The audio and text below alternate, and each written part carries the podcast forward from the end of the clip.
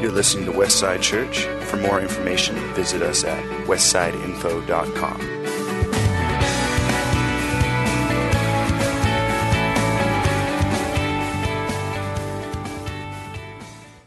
Thank you, Father. We're here today because Jesus rose from the dead just like he promised that you would do. God, we love you. We honor you. We give you all the glory. We lift up the name of Jesus today and proclaim him as Lord and Savior. Thank you, God. Thank you, Lord, in Jesus' name. And all the men here said, Amen. Amen. God bless. You can take your seats. Uh, once again, a very warm welcome to all of you. My name is Steve. Uh, I have the privilege of uh, pastoring here at Westside Church a, a, visitor with us this morning. A very warm welcome to you. Thanks for being here. Appreciate you guys. I just want to say thanks for being here. Um, if you are looking for a church home, welcome. Uh, welcome home here, and uh, we'd love to have you come back and visit. We have three weekend services. The first one is Thursday night, and then two on Sunday morning at 9 and 11. And they're all three the same service, and you can look around at our grand cathedral here of a building. That's why we have three services. And uh, one of the reasons we have three services. But we're in the middle of a series now on strong, healthy families. And that applies to each one of you as individuals uh, and, and your leadership role as men. And so I encourage you uh, in that respect. Um, just moving uh, right on, I have the privilege of introducing uh, one of my best friends in the entire world, Kevin Booth. We've known each other and been friends for almost 35 years now. And uh, he doesn't seem to change. I seem to get older, uh, but he seems to be pretty much the same. Uh, Kevin's a very uh, multi talented uh, guy. He planted a church uh, from scratch and leading a very successful church and Christian school in Southern California right now in Norco, the Norco Corona area. And he's very talented artistically. He is a worship leader, a drummer, and and uh, lots of talents. He's a playwright. He's working on his first novel, he told me and uh, great preachers, preached around the world, spoken to men all around the world. And so he's been a friend of Westside for years and years and years. He was here way back when we were uh, just kind of getting off the ground and uh, has seen us over the years growing and moving. And so we appreciate him. Let's give him a warm welcome. It's Kevin Booth.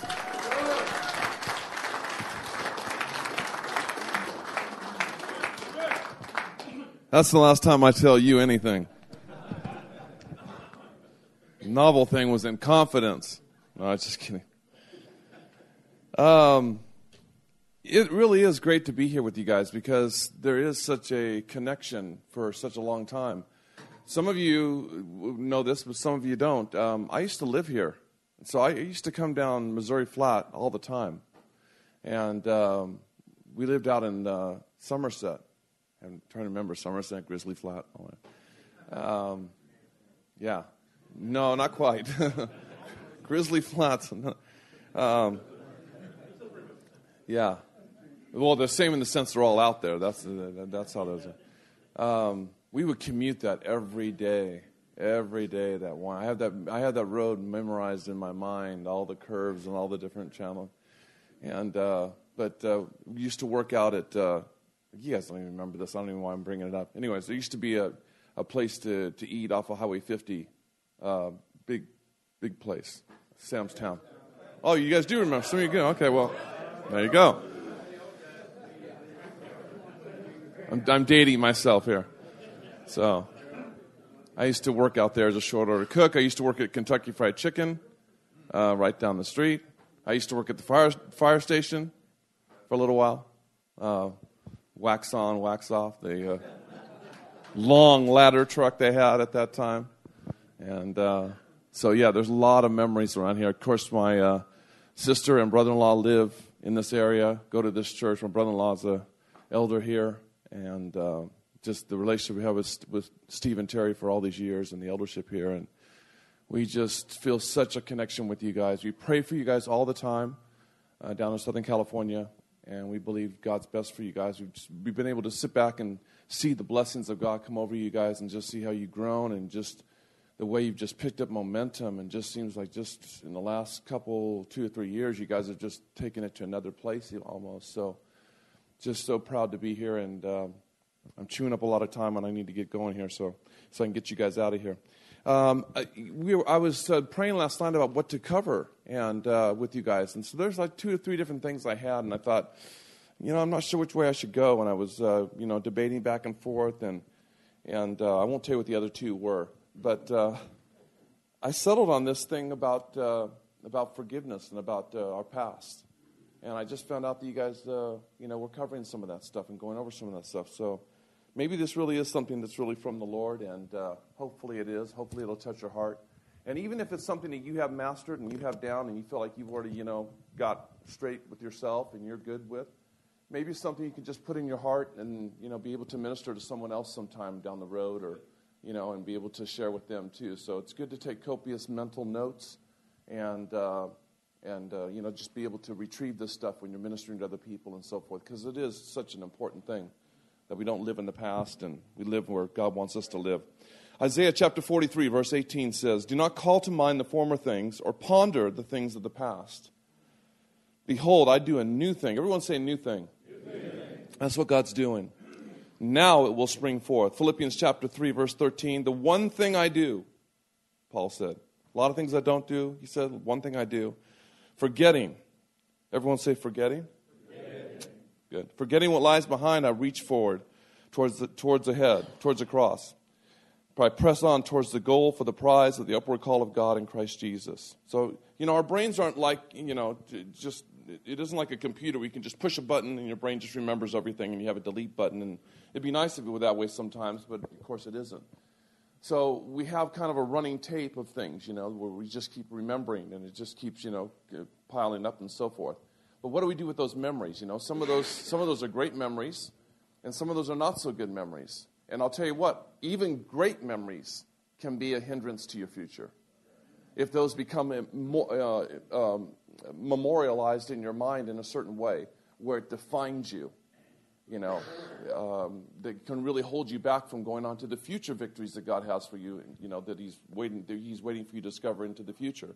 So, good memories and bad memories can also be can both be problematic.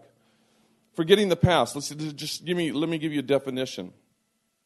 So, forgetting the past is not allowing our past failures, successes, or hurts, or disappointments to keep us from experiencing God's best for our lives today and tomorrow. So, there's many people that are being held hostage by failures, mistakes, you know, also good things, disappointments. And today I want to just go through and just talk about how to live free and just get, deal with the baggage and so forth. And literally shutting the door on the past and being able to go towards your future and being able to pursue it with all your strength and with all your heart.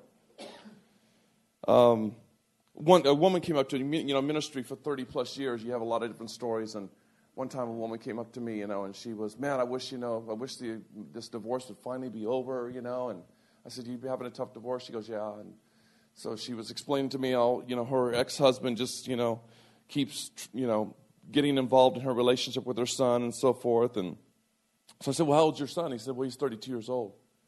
I said, Okay, okay. Well, I thought, you know, I thought it was a younger son, you know, okay, 32 years old. I said, Well, how long, you know, how long ago was your divorce? She said, Well, 17 years. I said, Wow. So you're talking about trouble you're having from your divorce from 17 years ago.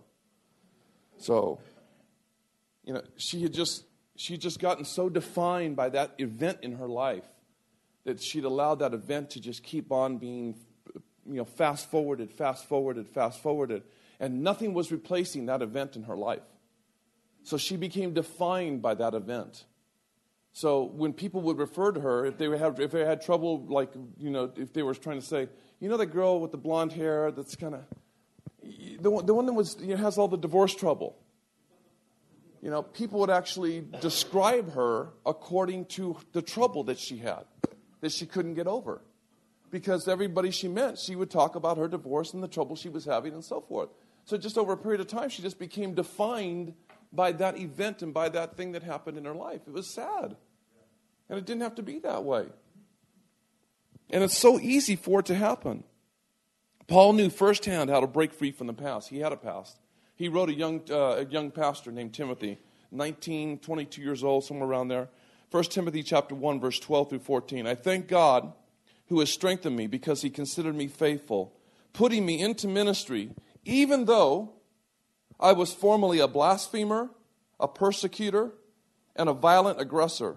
Yet I was shown mercy because I acted ignorantly in my unbelief. And the grace of God was more abundant with the faith and love I found in Christ Jesus. So Paul was offering himself as example, as exhibit one in the trial, you know, to the public about how what God can do to someone who's got a past. What a past he had. You know, if God can take anybody's past and deal with it, take Paul and deal with his past, then he can take anybody in this room and deal with your past. There's no passes to I don't care if you've, if you've been involved in a relationship where, you know, there was a, an abortion involved. I don't care if you were involved in, eh, you know, in, in a divorce or a, multiple divorces. It doesn't matter. I don't care if you have a criminal record. I don't care if you spent time in prison. It doesn't matter. God can take those things and He can bring you into a future that is so glorious and so bright. Where, yeah, you may, you may use those things, but they'll be used as weapons against Satan. They'll be used as testimonies. The Bible says they overcame them by the blood of the Lamb and by the word of their testimony, and they loved not their lives even unto death. Testimonies can be a powerful weapon to use against the devil into your future. But they don't want to, we don't want to be defined by those things. Paul wasn't known as the guy who was the persecutor. He got, initially he was, but as time went on, he got known as something else completely. Because the beautiful thing that God did in him became so big and so grand and so great that he became defined as the Apostle Paul rather than the persecutor Saul. Are you there? And we need to allow that to happen in our lives as well. So, what does it mean to forget? When we talk about forgetting, what are we really talking about? Because I find it really hard to find people that truly can forget things that have happened in their past. So let me, let me talk about for just the definition, a working definition of what it means to forget. Couple things. Unable to remember, to leave behind unintentionally, to fail to mention, to banish from one's thoughts, to forget a disgrace, to disregard, I love this one, to disregard on purpose, to cease remembering. So, why is it important to forget? Number one, looking back encourages the possibility of us going back. So, as we look back, it encourages us to, to live back there and to go back there and to not live into the future and what God has for us. Luke chapter 9, verse 62 says, But Jesus said to him, No one, having put his hand to the plow and looking back, is fit for the kingdom of God. Think about Lot's wife. He said, Listen, leave this place and don't look back. But something, see, Sodom was in her heart. And so when she left physically, she just had to look. There's just something she just wanted just one more glimpse of the city, one more glimpse of the place I love, one more glimpse of what's going on down there. And she just couldn't help it. And she turned back, and when she did, you know, she turned into a pillow of salt. You guys know the story. When terrified Israel was cornered with the, with the Egyptians coming, the smoke and the, and the dust and so forth of all the, the chariots coming, and here they were standing right in front of the Red Sea, and what are they going to do? Genesis chapter 14, verse 15. A lot of people don't realize this, this part of it actually happened. Tell the children of Israel to go forward. Now that must have sounded lewd. And then after that, he tells them how: bring the ark, the, the priest with the ark of the covenant. When the water, when the feet, uh, the, the, those priests hit the water, the, you know, the, the, the sea will open and so forth. But initially, he said, "Go forward into what looked like an impossibility." Go forward where? I mean, we're willing to obey you, but, but where? Where are we going to, where are we supposed to just commit suicide? It must have seemed crazy at the time God was saying it to them. But he was saying, go forward. That back there has got no future for you. Your future is ahead across that water. And God encouraged them to take it and go for it. Faith always faces forward. Faith moves out moves us out of places like Egyptian slavery and bondage into the promised land. Faith moves us out of our past failures and disappointments and bondages and all those kinds of things. Luke 17 32 says, Remember Lot's wife. Remember that story because you don't want to end up like that. The message to her was clear, don't look back. And the message to us is clear, don't look back. So one reason why you don't want to look why it's good why it's important to forget is because looking back encourages the possibility of going back. Number two, the other reason why it's good, important to forget, is because looking back keeps us from move, moving forward. It's like an anchor, it's like a weight dragging against us, causing us to not be able to get to our future. We've got to stop looking back to get on with today. Yesterday ended last night. Lamentations uh, uh, chapter 3, verse 23 says, His mercy is new every morning. Think about when you're driving down the road. You've got a windscreen in front of you, okay? And it's huge. The square footage or the inches, square inches on that, on that windscreen is huge. And on that windscreen, you've got that huge panoramic view, and new cars have bigger and bigger windscreens, right? And you've got this huge windscreen, and then you've got that little tiny rearview mirror. The percentage of that rearview mirror compared to the windscreen is very small. Because you need that. You got to look back occasionally, just make sure you know nothing's happening, or you know if you're going to you know back up or do anything. Sometimes you need the you need the rearview mirror. But the percentage is that huge screen of looking forward versus that little tiny window of looking back. We need to have that kind of perspective on our future where we see the bigness of what God's doing. And there's that little window of what's, like, yeah, you know, I had some successes, yeah, some great things have happened in my life. But you know what? I'm going on. God's doing wonderful things in my future. Joseph had a lot of baggage from his past kidnapped, sold into slavery by his own brothers, falsely accused of rape and thrown into jail, forgotten by his buddies when they were set free from, uh, from jail. Joseph was betrayed, beaten, hurt, forgotten, overlooked, mistreated. Think about that, guys.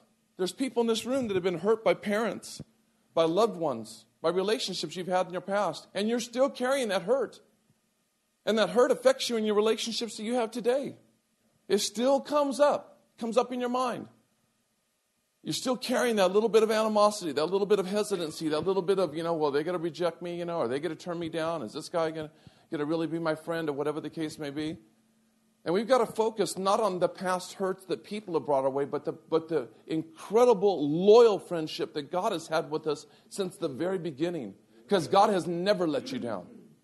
And He should really be the focus of our, of our current, our life, and our future forward. Not what people do. People will let you down. They will let you down. You know that. From time to time, people let you down. Even pastors will let you down. They'll let you down. They won't live up to your expectation every time. Sometimes that has to do with your expectations. Sometimes that has to do with them messing up. But there's reasons why that happens. So you can't put the, the trust and the faith in that that you can in your relationship with God. That needs to be your anchor. That needs to be the center pole of your life. The thing that you hold on to is my relationship with God, and that, in that, He has never, ever forsaken me. Are you there? So Joseph was all those things, kid hot, all that kind of stuff in, in, in his past. But God had a future for him and a destiny. Can you imagine if he would have stuck in that and been bitter because of that and been angry because of that? His brothers then are brought before him later on in his life. And he says something that is so incredibly like healing. He shows just like where he just he just he just lived in such a healed place. He said, here was his chance now to get back at them. They were standing in front of him now. He had the power. Now they were coming to him. And finally, they realized who he was, and they, they started trembling. They started realizing, oh my goodness, this is it. Okay, this we're gonna we're gonna get it now. And he says, no, no, no. He says, what you meant for evil, he said, God meant for good. God meant for good. So he totaled up all those things, the bad things that had happened. And he says, the totality of all that brought good in my life. God causes all things, all things, to work together. They don't, they're not necessarily individually good, but they work together for good. And not for everybody, not for the sinner, not for the worldly person, but for those who love the Lord and who are called according to his purpose. God orchestrates our, per, our future, and God orchestrates our present, and he works it all out for the good. So even if it doesn't go down good for you right now, say, you know what? It's all, it's all, good. It's going to work out. The phrase is all good. The other day I was saying that to Lord, saying, Lord, it's all good. He goes, No, it's really not. Looking back encourages the possibility of going back. Looking back keeps us from moving forward, okay? So, how do we forget? Forgetting, first of all, you got to realize it's a deliberate act of your will. The Bible says whatever is good, whatever is pure, Philippians chapter 4, I believe it is, whatever is good, whatever is pure, whatever is a good, good report, think on these things. So we don't have to just think about the things that have come up in our lives circumstantially. We can control our thoughts and focus our thoughts in a direction that we choose. So there's two ways to live your life. You can live your life where you just, okay, something bad happened to me. Oh, man. Something good happened to me. All right. Or you can just live as, man, things are good. Something bad happened to me. That's all right.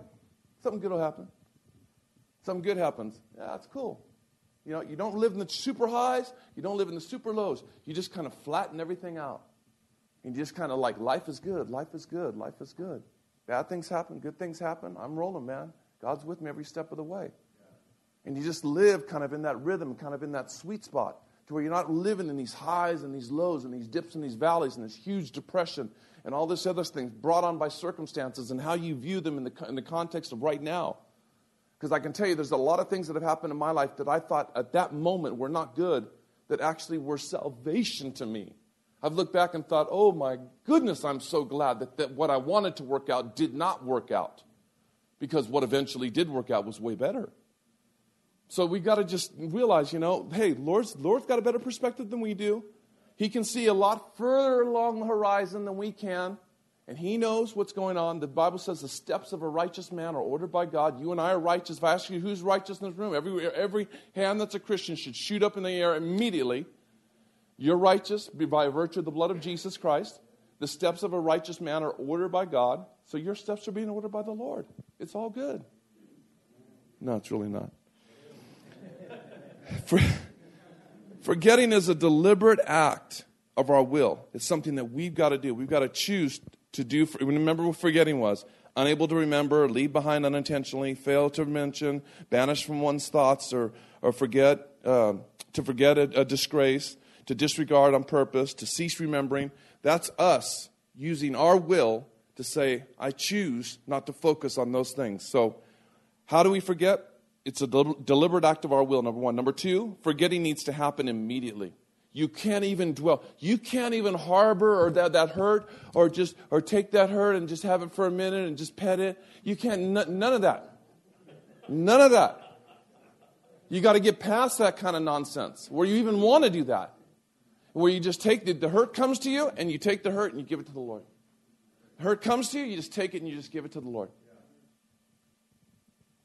Jesus, when he sent his disciples out, he says, When, not if, when they reject you or persecute you, realize this they're not persecuting you. It's not all about you, it's about them persecuting me in you. And a lot of times it's not about you. Not sometimes it is, but there's sometimes when it isn't, okay? I'm not letting you off the hook all the way, okay? The Bible says, Do not call to mind the former things we keep calling it to mind. The Bible says, He who repeats a matter seeks to separate good friends. We keep calling things to mind. And every time we call it to mind, it brings separation. It brings, it brings heart, heartbreak. It brings, oh, I've got to relive this thing again. Stop bringing it to mind. Stop remembering it. Stop living it. Stop driving down the road and thinking about it.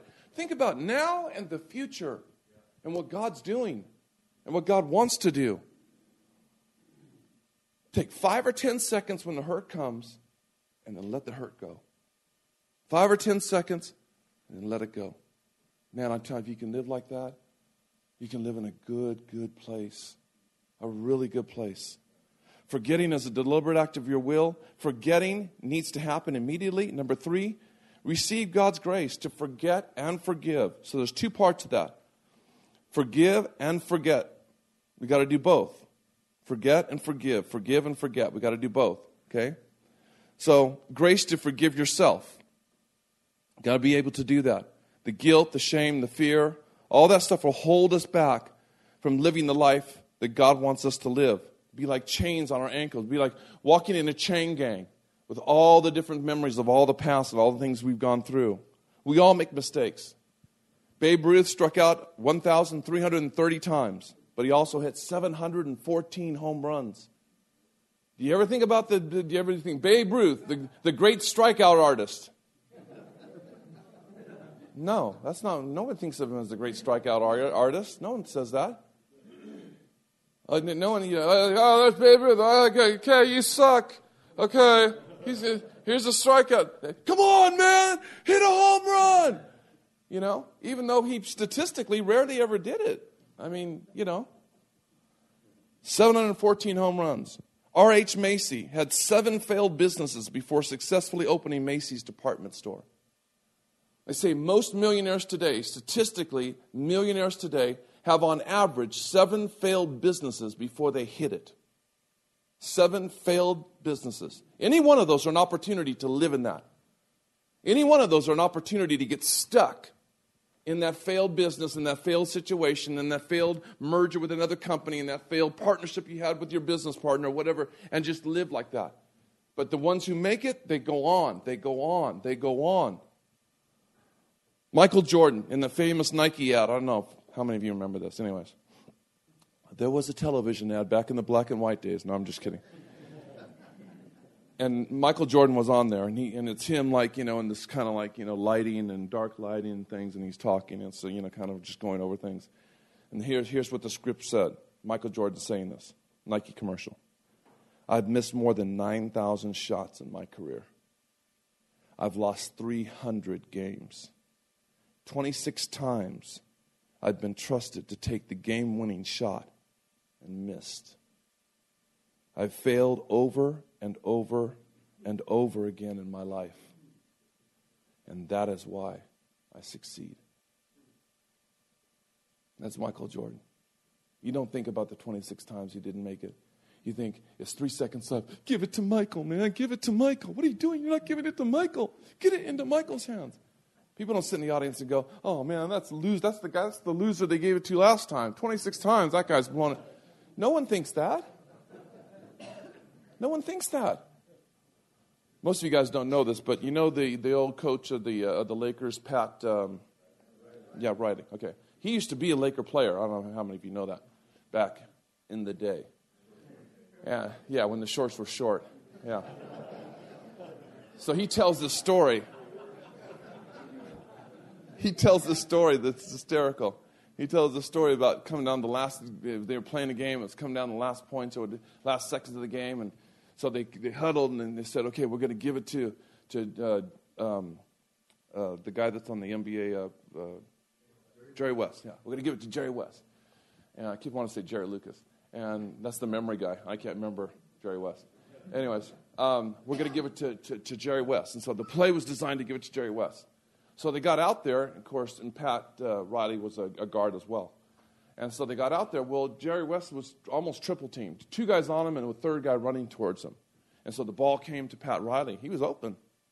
Clock's going down. So oh, I'm shooting it. So he takes a shot, bang, misses it.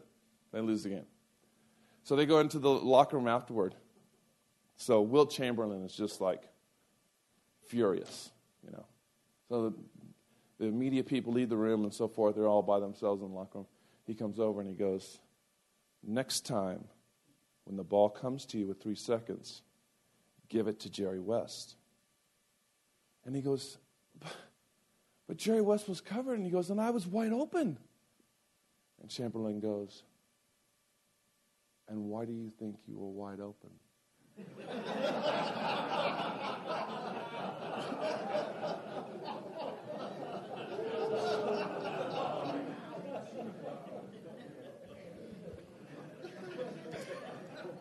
He said, oh, Okay, I'll give it to Jerry West. Good point. You got to have grace to forgive yourself. You've done things, you've made mistakes, you've missed that last shot, the last minute of the game, you've made mistakes. I've made huge blunders in my life, I've made mistakes. But I'll tell you what, I've been out there trying. I was out there trying. I was out there giving it my all. If I made mistakes, I made honest mistakes. I was out there, you know, shooting for the rim, you know, and, and trying to go for it. And so I've made a lot of mistakes. And I've had to go back and I've had to forgive myself and not dwell on those things. I'm preaching to myself as much as I'm preaching to you in these things. Because I can't let my past slow me down or hold me back either. We have got to press on. Or Christianity as a whole is going to be living back 100 years ago instead of living in the future and where it needs to be in the, into, the, into the present. Proverbs 24, 16. A righteous man falls seven times and he rises again, but the wicked are brought down by calamity. Jeremiah 31, 34. I will forgive their iniquity and I will remember their sin no more. So God gives us that ability. So we so how do we forget? Forgetting is a deliberate act. Forgetting needs to happen immediately, and we've got to realize that when we receive God's grace, we can receive God's grace to do two things: forgive ourselves and also to forgive others. Colossians chapter 3 verse 12 through 13. Put on a heart of compassion, kindness, humility, gentleness, patience, bearing one another and forgiving one another, just as the Lord also forgave you, so also shall you forgive. And when it says one another, it means one another. It means your kids. It means your ex-wife. It means your parents. It means every one another means everybody. Forgive them as the Lord forgave you. So think about how the Lord's forgiven you. Does the Lord keep bringing up your past? Remember what you did.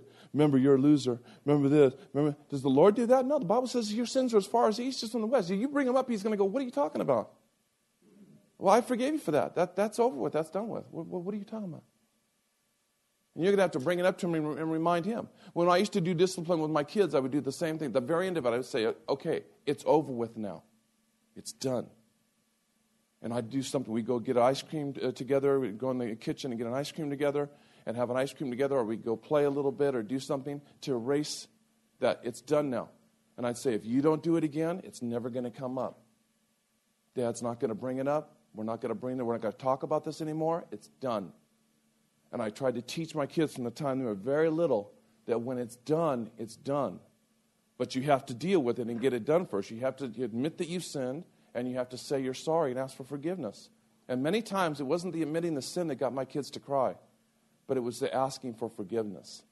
And when they'd ask me for forgiveness for, for, for what they did, that's when sometimes they would break and they start crying. And I thought, man, it's such a valuable thing, lesson to learn at such an early age. I wasn't breaking their spirit, but I was helping break their will because that will has got to be broken. I don't want to give them to another person to go be married to at age 18, 20, 22 years old, whatever the case may be, with their strong will intact and let that other person have to deal with them as a partner trying to break that will their whole life. I want them to have their strong will broken and yielded to God and their spirit be strong and going forward in the Lord. And hopefully I've achieved a little bit of that with my kids as the last one's about ready to get married here pretty soon. So, forgetting is a deliberate act. Forgetting needs to happen immediately. We need to forget and forgive ourselves and others. Lamentations chapter 3, verse 21. Verse 25 I will recall to my mind the loving kindness, the Lord's loving kindness that never ceases, and his compassion that never fails. They are new every morning. Great is his faithfulness. He is my portion. My hope lies in him. And fourthly, lastly, forgetting understands that God is committed to our future. Jeremiah 29 11, For I know the plans I have for you, plans to prosper you and not to harm you, plans to give you a future and a, ho- and a hope. It's so sad that millions of people today think that God has given up on them. They've blown it, they've messed up, they've done, they've done too much now, there's no way they're ever going to be forgiven. It's just so sad that people walk around in that kind of state today. Like the CEO of IBM, true story, CEO of IBM, lost $10 million in a decision that he made. Now, in the course of IBM, that isn't gigantic, but still, $10 million is $10 million. So the CEO of IBM at that time lost $10 million. He walks into the board meeting the next day, puts down his uh, clipboard, and says to the board members and to the chairman, he says, Well, I suppose you guys want my res- resignation. And the chairman says, Are you kidding? We just spent $10 million educating you. You're not going anywhere. That's one way of looking at it. That's a positive way of looking at it. Oh, we lost 10 million. Oh, you got educated. You know? Abraham had an illegitimate son. God still went on to make him the father of many nations. Jonah went his own rebellious way. God still sent and used him to save an entire city from destruction. And by the way, when God told him to go to Nineveh, he didn't go this way, he didn't go that way. He went the exact 180 degree opposite direction. He went the, the most opposite way he could possibly go from where God wanted him to go. God still used him. David, who slept with another man's, uh, another man's wife, and then murdered that his best friend, who is essentially his best friend, one of his generals, that, that woman's uh, husband, to, uh, in order to cover up his sin. God went on to make him a successful king, and after that, referred to him as a man after God's own heart. Wow. Peter, who denied Jesus three times, God made him the leader of the early church. Three times after he denies Christ, 50 days later. If, if he was in church, if he was somebody in church today and made a mistake like that, he'd be like sitting on the back row of the church somewhere for like two years or something, you know, in, in regressive therapy or, you know, finding his inner child and spanking him or doing something. I, you know. Peter denies Christ three times, and 50 days later, God taps him on the shoulder as being the one to preach a sermon, and 3,000 people get saved. 50 days later, you made a mistake, you blew it, it's over. He sees him in the, you know, he's making breakfast on the, on the beach, you know, he sees him in the boat. And he, and he tells them to come to shore. He doesn't say, yeah, yeah, yeah, great, you bunch of ragtag idiots, you know. Thank you. You're with me for three years, and what did you learn? He doesn't go into all that tirade. He doesn't go into all that stuff that would, you know, make a lot of us feel good. It would scratch our little itch of being able to, you know, a little dig on them, you know, yeah, get back to them. You know, none of that's inside of God's heart. None of that's inside Jesus' heart. It's just accept and love you. They already know what they've done wrong. They already feel bad about enough about it. You don't have to go reminding them and hammering them and everything else. It's like the, it's like the guy that's forgiven so great a debt.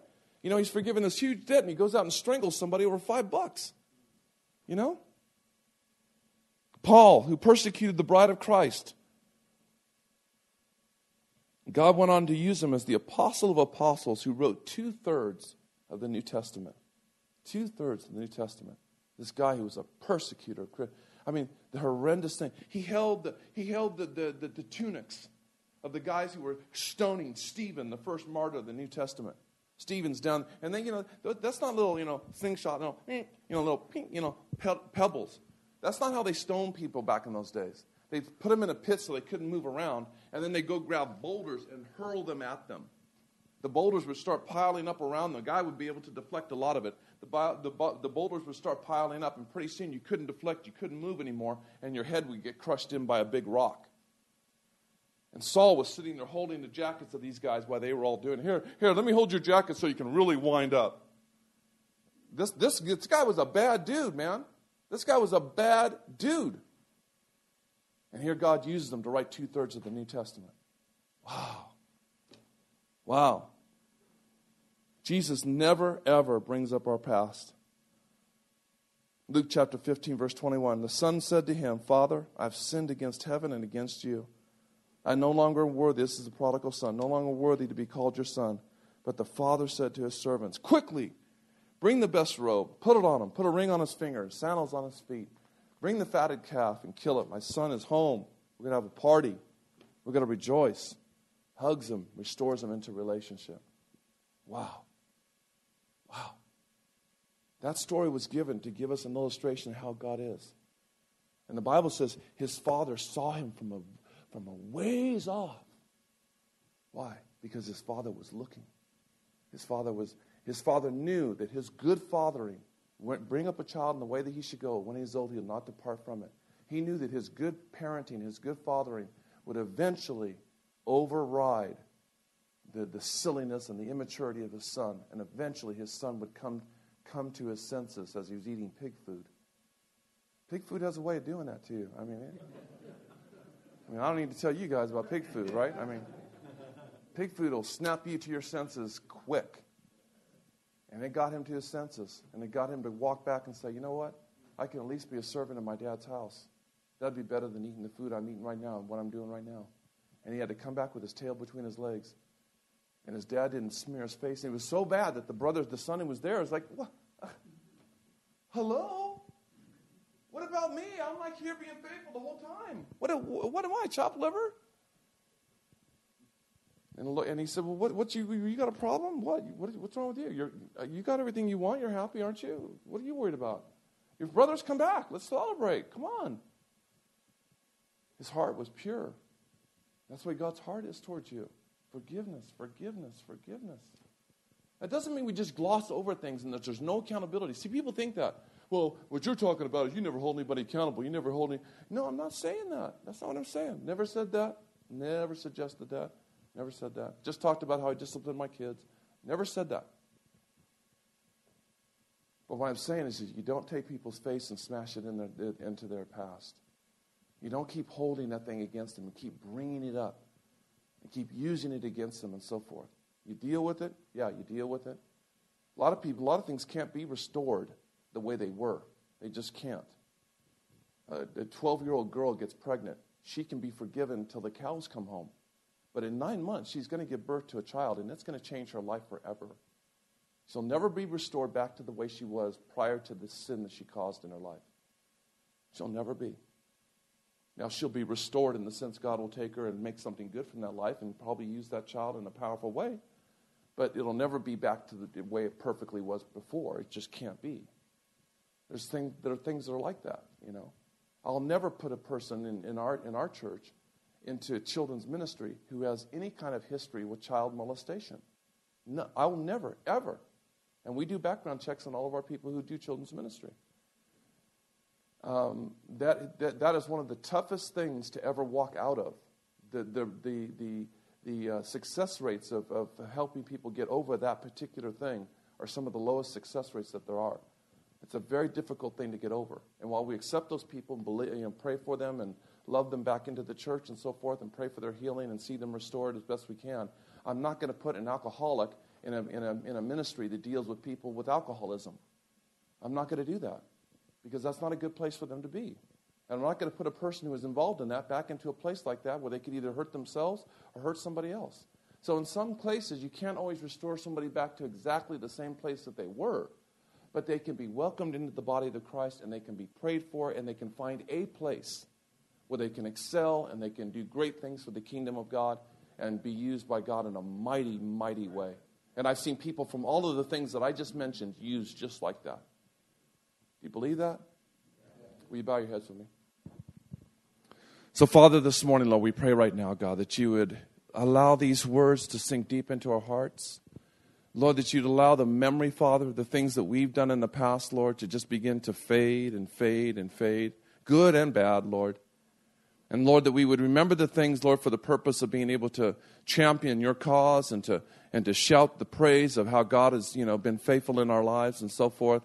But we won't use them as markers of our life, Lord, where they define us.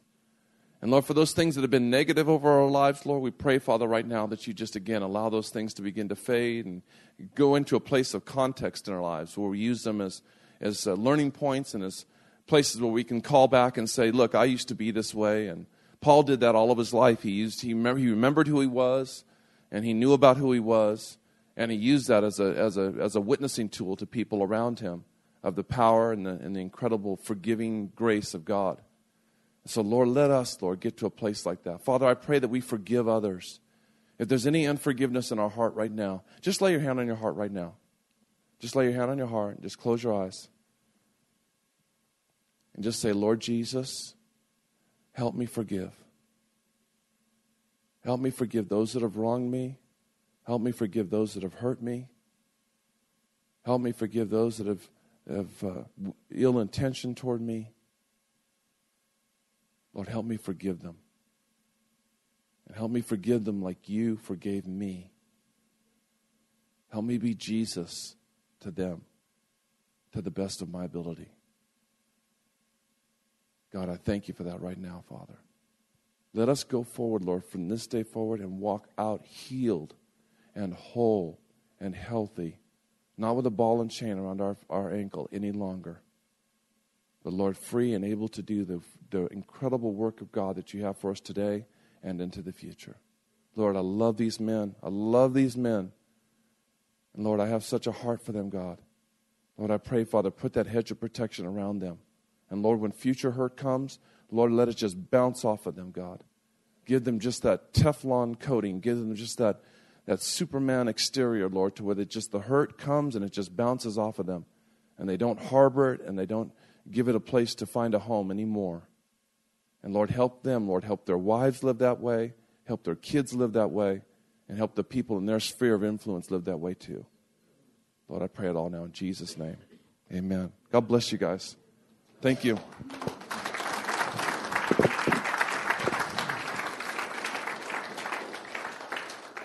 That was a great word for us, and we need to think about that and keep that in our minds. You know, we, to me, and maybe it's just me in my life, but forgetting what's behind and forging ahead to what's in front of us is such an important uh, thing for us to learn to do and to focus on. Because nothing that's happened in the past is, is important compared to what He's taken us forward to in the future. Amen?